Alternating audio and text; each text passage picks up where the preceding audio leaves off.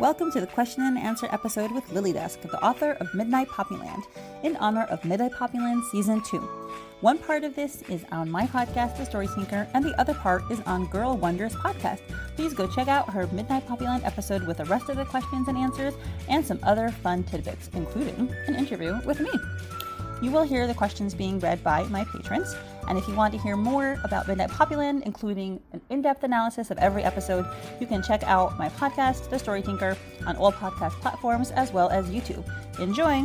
The first question we have is from Lil Angels, and it says Will we see more romance or mafia in the next season? And the answer is yes. Question two is also from Lil Angel, and it reads Will we have more fluff moments between Tora and Poppy? And the answer is yes. Question three is from Marazara, and I hope I'm pronouncing that right.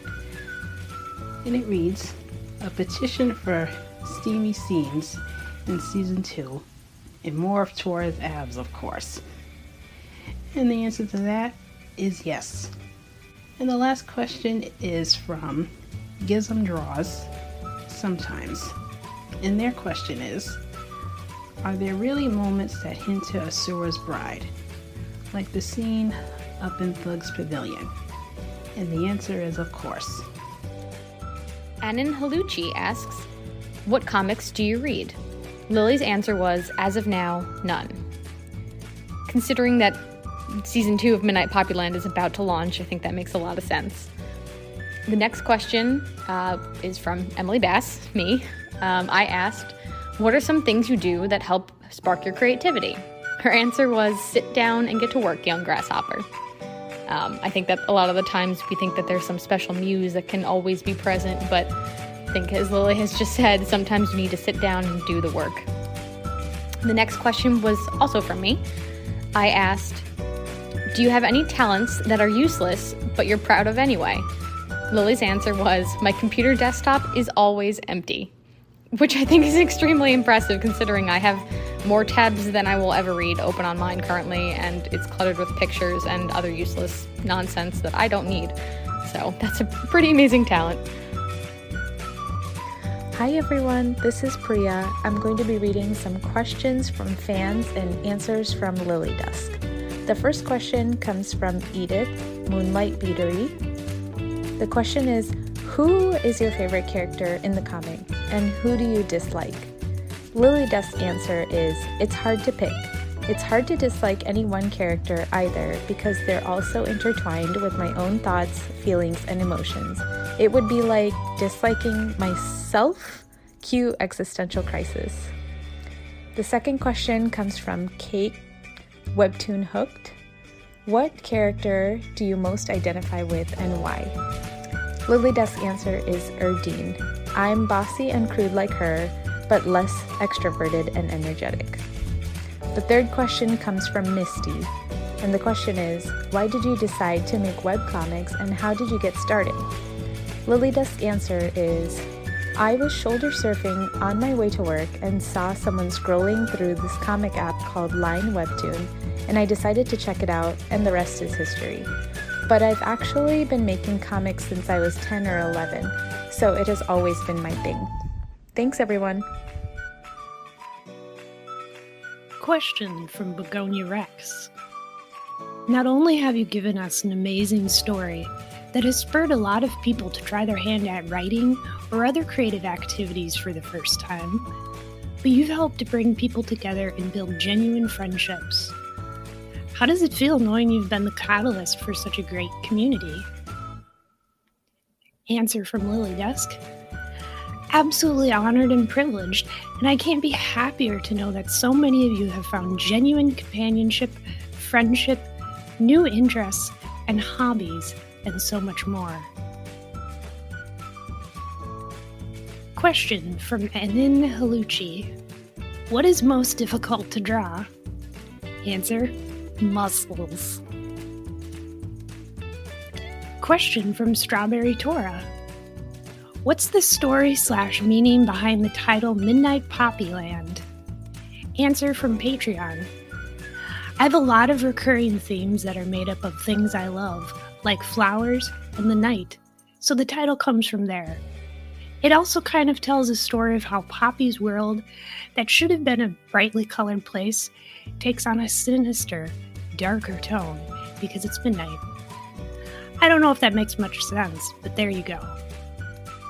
Laura here.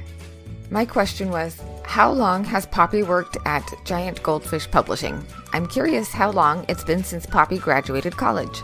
And Lily responded with A word on this question in general because so many people have been asking about the MPL dates and timelines. I prefer not to make any specific timeline references because I'm very prone to making mistakes when dealing with numbers and figures, aka, I can't count very well. Really, guys? But I can draw pretty well, and I hope that makes up for my inability to count. LOL, JK.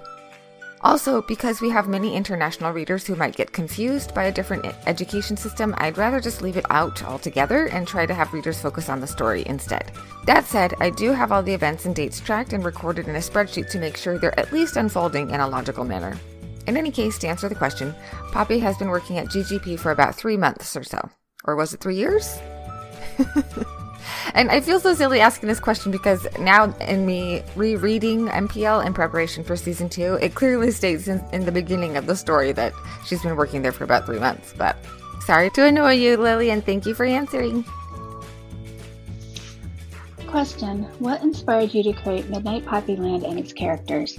Are any of your characters inspired by someone? From Alley Cat, Cass Studies, Edith Ada, Crazy Girl Ree, Raquel, Volker 13, Begonia Reads, Lady Libris, Ariadne, Lady Face Art, Vanilla Straw, and Guys and Draw sometimes.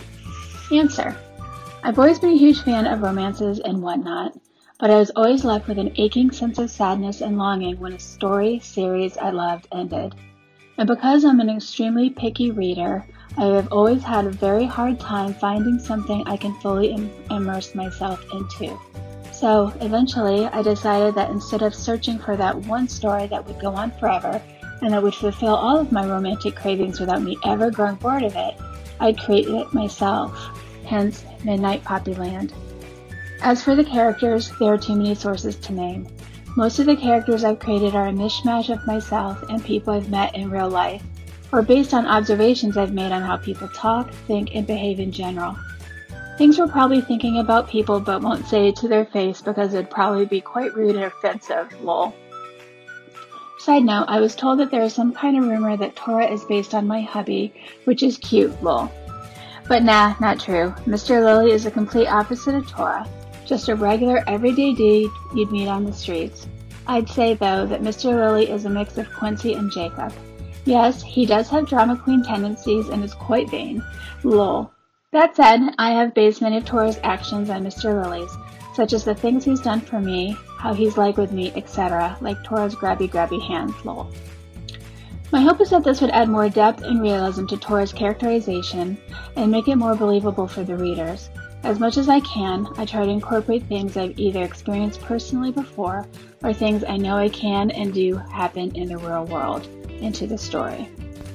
This question is from Heads Are Rolling. What did you learn in storytelling from your original upload of Midnight Poppyland to the relaunch on Originals? Here's the answer. Wow, too many to list, but I'll try to name a few. And remember, these are just my personal opinions, so take them with a grain of salt and feel free to disregard anything you don't agree with. Also, it's intermingled with the business side of things if anyone is interested to know. So here goes nothing. 1. I've learned to listen to my instincts and go with my gut. If something is screaming, uh, this is a bad idea, maybe not write that in, then I should probably just listen. It could be as simple as a line of dialogue or an entire scene. I've occasionally scrapped entire scenes because of this. I don't think this is a bad thing to do, but too much of it would create a ton of self censorship, which is definitely not a good thing. 2. The ideal state for me to be in when I'm creating is that sweet spot where my brain is flowing with creative energy, and it's an incredible place to be. It doesn't always happen, but I've noticed that when you develop a routine and a habit of writing at the same time every day, the ideas do eventually start flowing, and they do come quite easily. But it does take practice and discipline to get there. I do things like having a note app always within my reach and writing down every idea that comes to my mind. So I send a signal to my brain that's like, hey brain, it's safe to spew out ideas. I'm not going to forget them, and I'm here to catch everything you come up with, so just spew away. 3. I've learned the importance of doing research getting clued in on significant current events, even if they might not seem relevant to the story. Earlier on, I learned the hard way that certain topics, plot devices, and words laughed out loud are just no. So, yeah, get educated on shit, especially if you're like me and you're based in a country outside of where your main audience is located. It's a whole ass culture shock, y'all. As for those who've decided to go against the grain, so to speak, I'd say just keep calm and carry on, but tread wisely and Godspeed, I guess. 4. I've learned that it is possible and would probably be a good thing to predict audience reaction. Before Webtoon, I'd never thought of it that way before. I thought all I had to do was write and mind my own business, which again is perfectly valid if that's your chosen approach.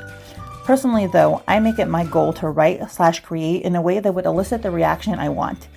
I personally consider this, among several other things, to be successful writing. And this is something I look out for on the regular, as a feedback loop, to see how well I'm doing with my storytelling. However, sometimes this backfires and people don't reach react the way I intended them to because of different factors cultural, political, etc. Which, yeah, it does suck, but that's cool, and I usually try to figure out what went wrong and how I can do better in the future, or what I can tweak to produce the intended outcome. Talking like this, it does seem like I'm looking at the parts of the storytelling process through a pretty detached and clinical lens, and yes, that is true. Sorry, I laughed out loud. 5. This kind of ties back to point 1 and 3. Sometimes something I've written, mindlessly for fuck's sake, laugh out loud, can go quite wrong. And as someone who does this for a living, I've had to brace myself for any kind of backlash. Because in a business sense, this would potentially lead to a loss of income slash profit due to poor reception, complaints from angry readers, or worse, angry parents, platform, app store regulations, etc. 6. Very early on, I had to decide how much of what I'm creating is for an audience and how much is for myself. And because I decided that a significant portion of what I'm created would be done with an audience in mind, and to be honest, if I'm genuinely just writing for myself and no one else, I'd save myself the butthurt, skip the public platform, and just show my work to my family and friends.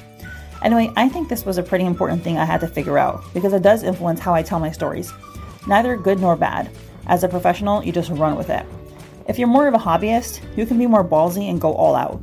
But if you're like me, and especially if you plan to make a sustainable income stream, then you probably have to be more calculative and shrewd about it. Also like me, laugh out loud. Thanks for listening to this episode of the Story Tinker Q&A. Please be sure to check out the other part on Girl Wonders podcast and make sure to come back for in-depth analysis of every episode.